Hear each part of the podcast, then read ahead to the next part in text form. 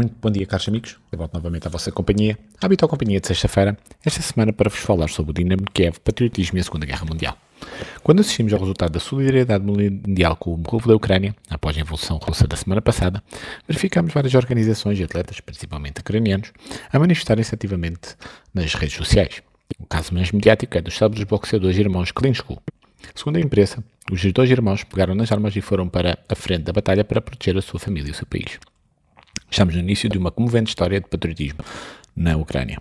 A história do futebol mundial inclui milhares de episódios emocionantes e comoventes, mas seguramente nenhum seja tão terrível como protagonizado pelos jogadores do Dinamo de Kiev nos anos 40 e o infame Jogo da Morte.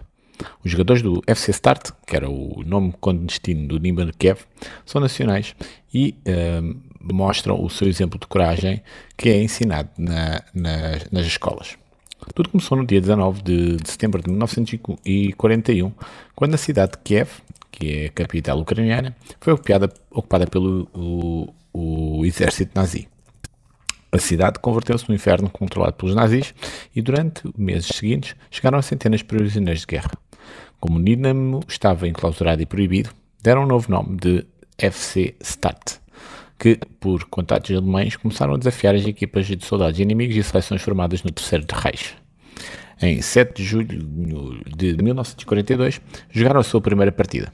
Após a equipa ter vencido por goleadas todas as equipas que enfrentavam, incluindo as melhores equipas alemãs, de Berlim chegou uma ordem para assassinar todos os elementos da equipa. Contudo, como a superioridade da raça ariana, em particular no desporto, era uma obsessão de Hitler e dos altos comandos, nazis Antes de fuzilá-los, queriam derrotar a equipa num jogo.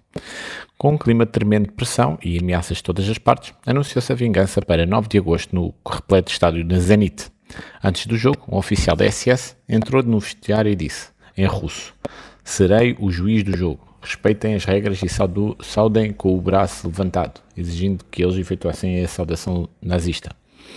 Neste uh, Logo seguinte, quando já estavam em canto, os jogadores do Start, camisa vermelha e calção branco, levantaram o braço, mas no momento da saudação levantaram a mão ao peito e no lugar de dizer Heil Hitler, gritaram Fisicultura, que é uma expressão soviética que programava pela cultura física.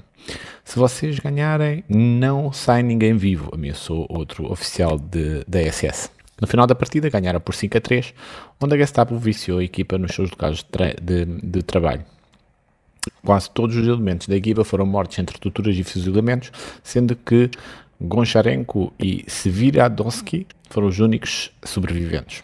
Há uma lembrança, hum, que é uma fotografia que os adeptos do Dinamo uh, conservam como ah, uma fotografia uh, heroica da equipa, onde estão os nomes de todos os jogadores que participaram nesta equipa. Os jogadores jogaram uma partida sabendo que se ganhassem seriam todos assassinados, mas no entanto decidiram ganhar. Na morte, deram uma lição de coragem, de vida e honra que não encontra, pelo seu dramatismo, outro caso sim, similar no mundo. Os espectadores possuidores de bilhetes para aquela fatídica partida têm direito a assento gratuito no estádio do Dinamo de Kiev. No estádio de Zenit, uma placa diz aos jogadores que morreram com a cabeça levantada ante o invasor nazi. Muito obrigado pela vossa companhia. Voltarei novamente para a semana com mais um tema ligado ao desporto.